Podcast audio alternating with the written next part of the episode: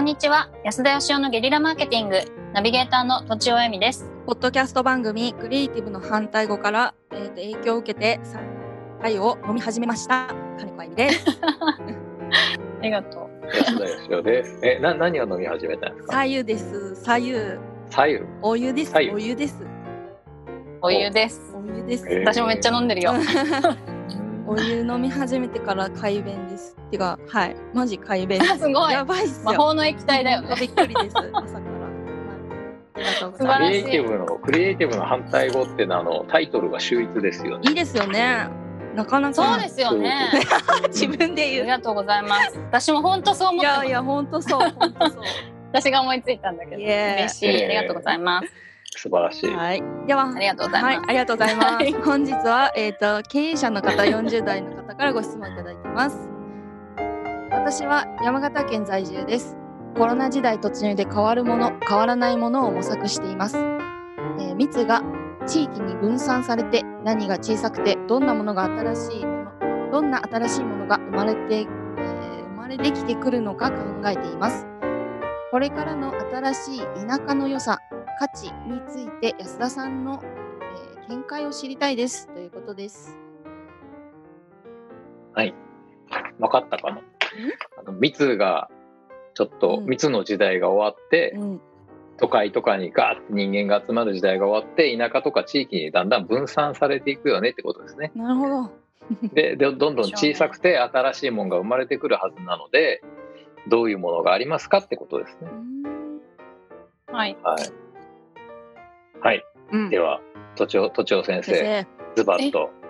どうしようえーっとどうしようままず本当に分散されるのかっていうところはありますよねなるほど。なるほど。はい少しそれはなんかみんながわーって言ってるけど実際どうなのかなっていうのはちょっとわかんないうんわかんまあもちろん誰もわかんないんですけど じ実際には結構まあ密なんじゃないかなって気もしてますね。うん。であとはえっとそうですね。コロナ後かココロナ前後というよりはやっぱり安田さん前におっしゃってたかもしれないですけどその時代の流れが早く来たみたいな感じだと思うんですけどうん。なんかやっぱりこうみんなが Google 検索してて1位のものを買ってたみたいな時代からちょっと一人一人がコミュニティにいろいろ属してそこからなんか情報を得たりしていく、まあ、仕事も生まれていくみたいな感じになるのかなとなんとなく 思っていて、まあ、田舎とかだからそういうふうにそういうところでこう経済圏が回るみたいなもっとこう実はあれいらなかったよねとかそういうものが増えてきてこれこんな少しのもので暮らせるよねみたいな感じの、えっと、生き方になってくるのかなという 感じです。すいません。うんはい。あ、エシカルですね。エシカルですかね。なん、なんですかエシカルエシカル、倫理的な、何でしたっけ？倫理そんなような、なんか環境にいいものとか、まあサステイナブルとかとも近いんですけど、なんか持続可能のなものを使いましょうとか、消費しましょうとか、そんな感じの活動うんうんですかね。はい。なるほどね。あんまり説明ができない。はい。うん、あの、私はですね、まあ、さっき都庁さんが言ってたことになるほどなと思いましたけど、果たして密じゃなくなっているのかっていうところで、うん。はい。まあ、僕僕はあの都心部で仕事をしてるんで、都心部のですね、飲食店街って、ちょっとお客さんが戻ってるところもあるんですけど、やっぱりガラガラのとこまだ多いんですよ。うん。はい。で、結構なあの、東京駅とか新宿とかっていうこうステーションの近くでお店が潰れちゃったりとか、うん。で、えー、とオフィスにもう行かなくなっちゃってオフィス解約したりとかで結構その土地が暴落したりとかっていうことが起こる可能性もあるなっていうことが、まあ、実際起きてましてでもだからといって人が集まらないわけじゃなく、実はあの出社しなくなったんでは都心部には来ないんですけどちょっと離れた住宅地の飲食店とかは結構人がいっぱいいたりとかうん。していたりもするんですね。だ結局なんかあの、じゃあ集まらなくなるのかっていうと、会社に出社は、出社するっていう意味では集まらなくなるけれども、じゃあなんかみんなで集まりたくないのかっていうと、やっぱり集まりたいっていう気持ちが人間にはあり、うん。集まり方がちょっと変わったとか、集まる場所が変わっただけで、うん。あとなんか田舎行くと、なんかあの、これも僕はあの、最近、田舎のことを知ったんですけれども、田舎行くとなんかあの人の目が気にならなくて自由だって思ってたんですけど、コロナで田舎ほどなんか大変っていうことを聞いてう、んで、い田舎出身の人に聞聞くと、いや、田舎の方が大変なんだと。マジでうんやばいですよね。マジでやばい田舎は。マジでやばいで人あ、まあ、偏見だけど。人間関係とか人の目っていうのは都心は人間が多いけど逆にそっちの方が密じゃなくて薄いとうんで田舎のように人がいないところの方がその人間関係って密なんだっていうふうに聞いてです。ねそうです。なるほどなと。なるほど。密は奥が深いなという。いやほんその はい。えー。と都内には。まあ、と都庁先生の意見はその通りっていう感じ。うん。